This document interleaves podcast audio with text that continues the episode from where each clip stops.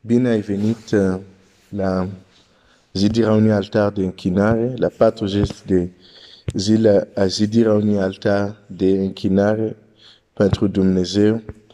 Suntem în ziua 26. Dumnezeu să te binecuvinteze și în această zi voi uh, folosi un text care l-am citit ieri um, la rugăciune care am postat pe proteine. Uh, povestea fiul Sunamitei sau povestea Sunamitei și azi, mâine și în câteva zile aș vrea să, să plecăm de acest text și să mergem în direcția închinării.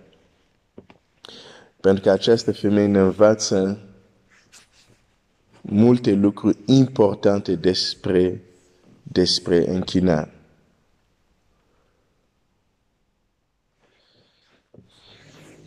Că ceea ce dorim să facem, ceea ce facem în aceste 40 de zile este să ne închinăm lui Dumnezeu. Dar vreau să-ți spun următorul lucru.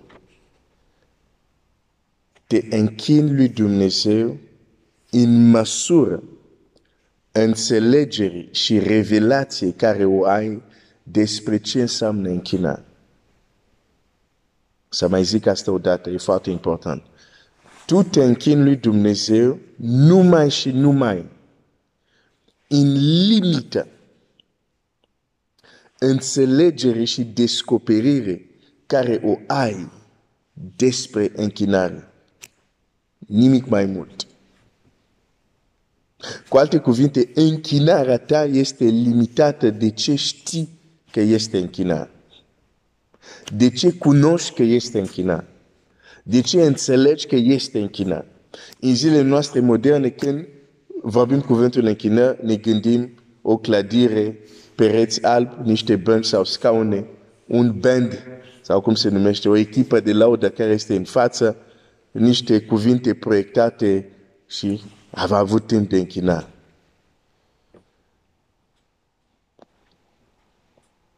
Și asta îmi pare rău, uh, e o formă de închinare, dar nu e neapărat închinare. Nu e totdeauna închinare asta. Înțelegerea noastră a închinării trebuie să fie mult mai adânc decât ce se manifestă în exterior când ne închinăm.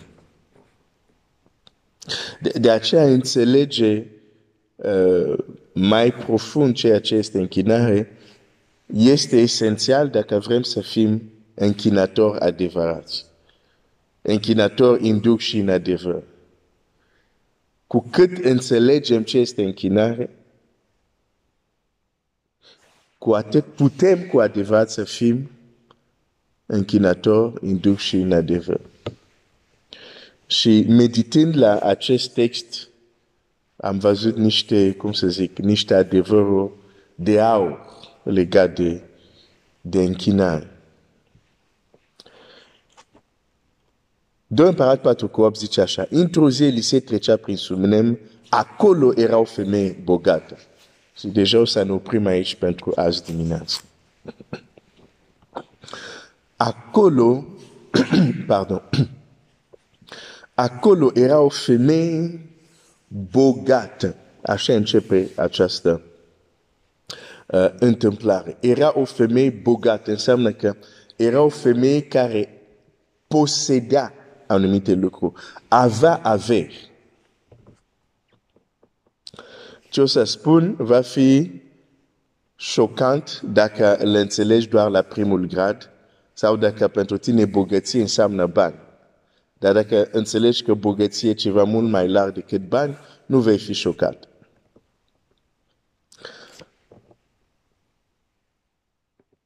Cineva fără bogăție nu are cum să se închine cu adevărat.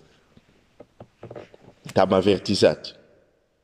Înainte să sari în sus, să zic, nu, nu, nu, asta cum, cum este posibil? Stai să-ți explic, dar deja trebuie să înțelegi că aici cuvântul bogăție nu mă refer la bani. Sau numai la bani. Bogăție într-un sens mai larg, ok? Fără bogăție nu ai cum să te închini. Ok, hai să, să spun asta uh, în alte cuvinte să fiu mai, mai înțeles. Un om care nu are nimic de oferit, care are nimic de dat, nu are cum să se închine.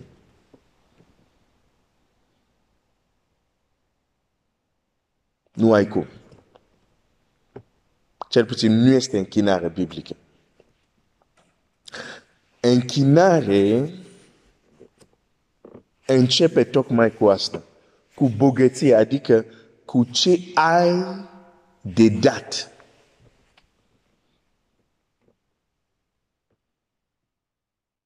Cu ce ai de dat. Acea femeie era bogată, știu că se referă aici că era bogată, uh, uh, înțelegem, dacă înțelegem contextul, uh, avea o poziție și materială bună, dar noi când citim Scriptură, uh, uh, înțelegem că, uh, de exemplu, chiar cum ziceam ieri, când se vorbește de bou, nu se vorbește doar de bou, este spus și pentru oameni. Da? Dacă nu înțelegi la ce mă refer, uh, ascultă uh, mesajul de, de ieri care am postat pe proteine. Deci, um, dacă nu avem nimic de dat, nu există închinare. Și hai să-ți dau câteva exemple. Primii doi frați care au adus jertfe.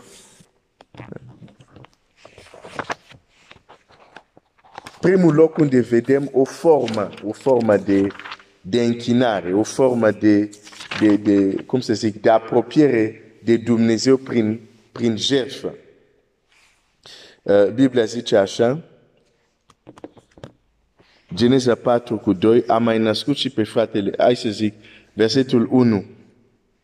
Geneza 4, hai să mă duc la versetul 3 direct. După o bucată de vreme, Cain a adus Domnului o jertfă de mâncare din roadele pământului. Abel a dus și el o jertfă de mâncare din oile întâi născute ale turmei lui și din grasima lor. Deci, noi știm că Abel era cioban, Cain era plugar. Și când au venit să se închide, fiecare a adus ce posedea, ce era lui.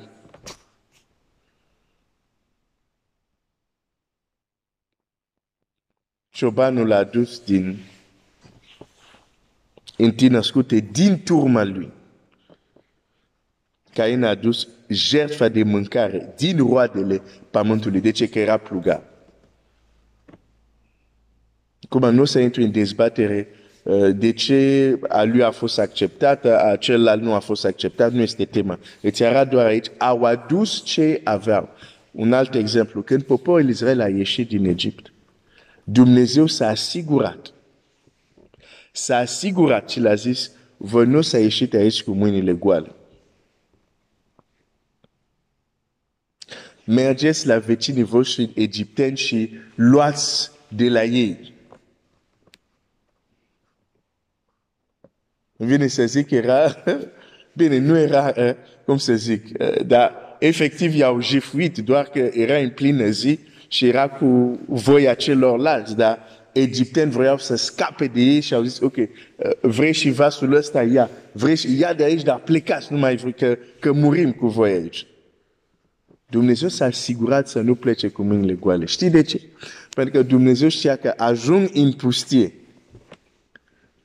și în pustie va trebui să ridice un cort care Dumnezeu nu să facă să coboare din cer materialul. Ei, va, ei Israel, va, va, va trebui să aducă de bunăvoie ca să fie construit. Dar dacă nu aveau nimic, nu puteau să se închine, să se închine în acest mod. Așa că Dumnezeu s-a asigurat când au ieșit din Egipt să fie bogat, ca să zic așa. Din nou, când folosesc termenul bogat, ia termenul, ia sensul larg al bogăției din punct de vedere al, uh, hai să zic, din punct de vedere spiritual. Deși prin asta nu înseamnă că spun că bogăția materială nu este importantă. Are rolul ei și are locul ei și are importanța ei. Dar pentru ceea ce studiem, hai să uh, bogăția să fie în termen mult mai larg decât, să zic, lucrurile materiale. Că, de exemplu, Domnul Iisus spune la biserica din Laodicea, pentru că spui că m-am îmbogățit, deci avea o anumită bogăție. Și Domnul Iisus zice, nu știi că ești sărac. Deci există anumite uh, bogăție dincolo de bogăția asta materială care uh, biserica respectiv credea că este bogată. Um, pot să merg mai departe. Este acel, a, a, acel împrejurare unde oameni vin la templu și uh, aruncă bani în visteria templului. Și vine o vaduvă care nu mai avea nimic, avea decât doi bănuți sau ceva de genul. Nu mai avea nimic, nu avea multe. Și Domnul Iisus zice, ea a dat mai mult decât toți. Pentru că tot ceilalți au dat din prisos, din ceea ce nu reprezintă nimic pentru ei, dar ea a dat tot ce avea. Deci, chiar și cel care este, hai să zic, sărac financiar, ca, ca să mă fac de înțeles, normal că se poate închina, pentru că și el are ceva de dat. Tot are ceva de dat. Și, și vedem, de exemplu, această vaduvă care aparent, nu, material nu era bogată, dar ea a dat mai mult. Dar de ce? A avut, chiar dacă erau doi bănuți, a avut ceva ca să dea. Închinare începe când există ceva de dat că nu e nimic de dat, nu putem vorbi de închinare. De aceea este important să ni se deschide ochii și să vedem deja care bogății Dumnezeu a pus în mâinile noastre. Care sunt aceste bogății care le avem deja. Pentru că din ele o să vină și închinarea noastră. Era o femeie bogată. Fără bogății nu există închinare. Fără ceva de dat nu există închinare.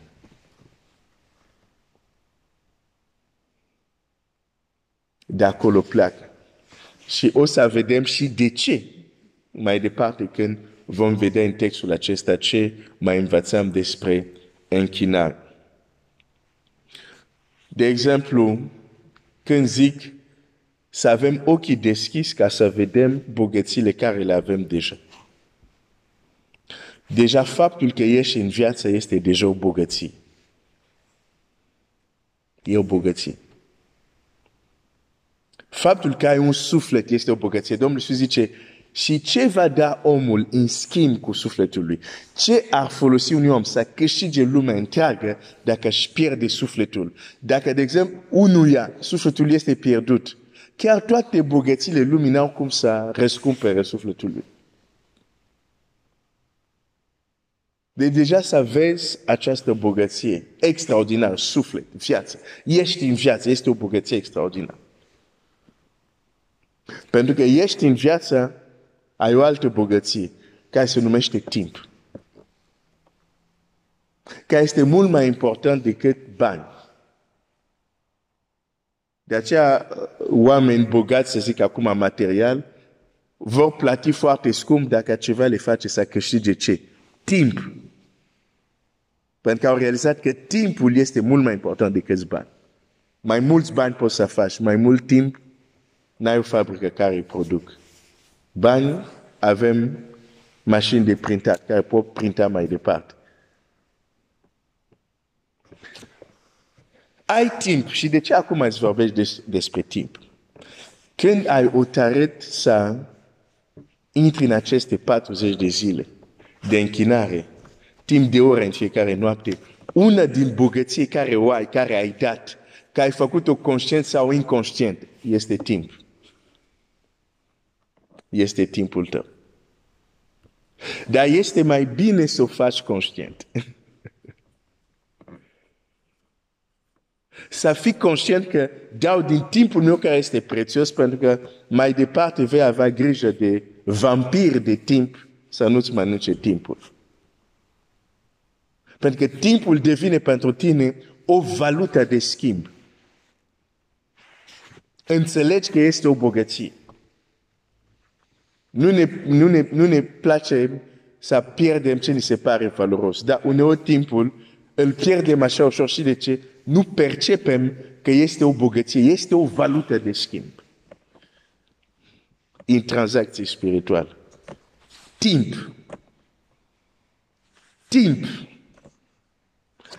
Timp. Asta e una din bogății care a început să dai în aceste 40 de zile. Timp. Dar nu este singur, bineînțeles. Ai văzut, chiar prin acest exemplu cu timpul, din nou vreau să-ți arăt că dacă nu e ceva de dat, nu există închinare.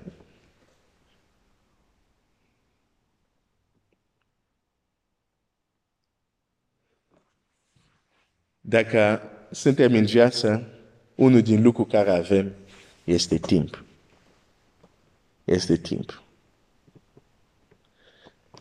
Iată un lucru imaterial, dar care este o bogăție. O bogăție.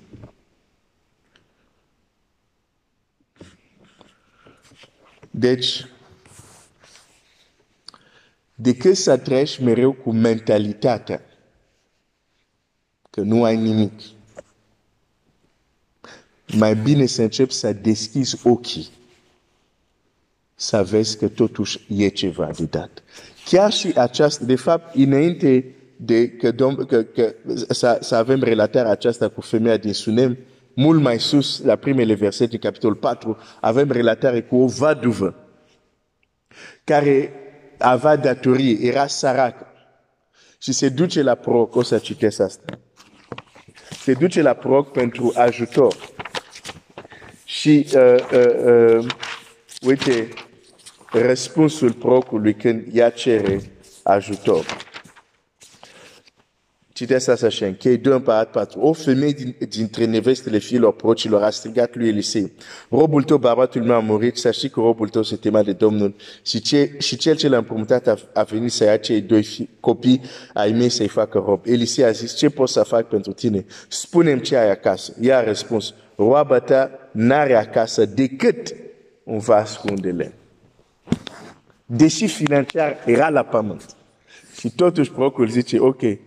ai datorii, n-ai cu ce bani plăti, dar spune ce ai acasă. Zice, am decât, decât, acel decât, acel decât. Vezi, era, era bine ca această femeie că știa că măcar avea asta. Chiar dacă era puțin. Dar trebuia să știe că, ok, și acel puțin știu că l-am.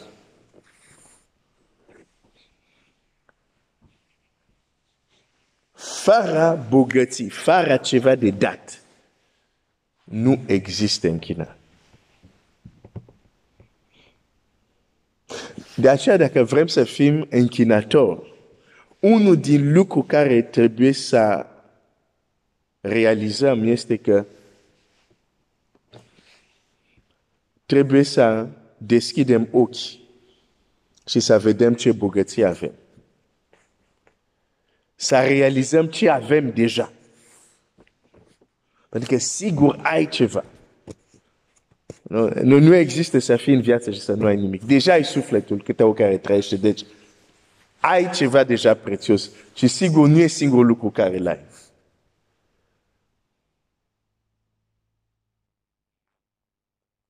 E important să știi ce bogății ai mai ales cele materiale. Și cele materiale sunt foarte... Nu, nu, nu zic că nu sunt bune, dar da, au locul lor, dar de multe ori ne scapă și mai ales cele imateriale. Dacă, cât ai, de exemplu, bani în cont, știi. nu-ți scapă.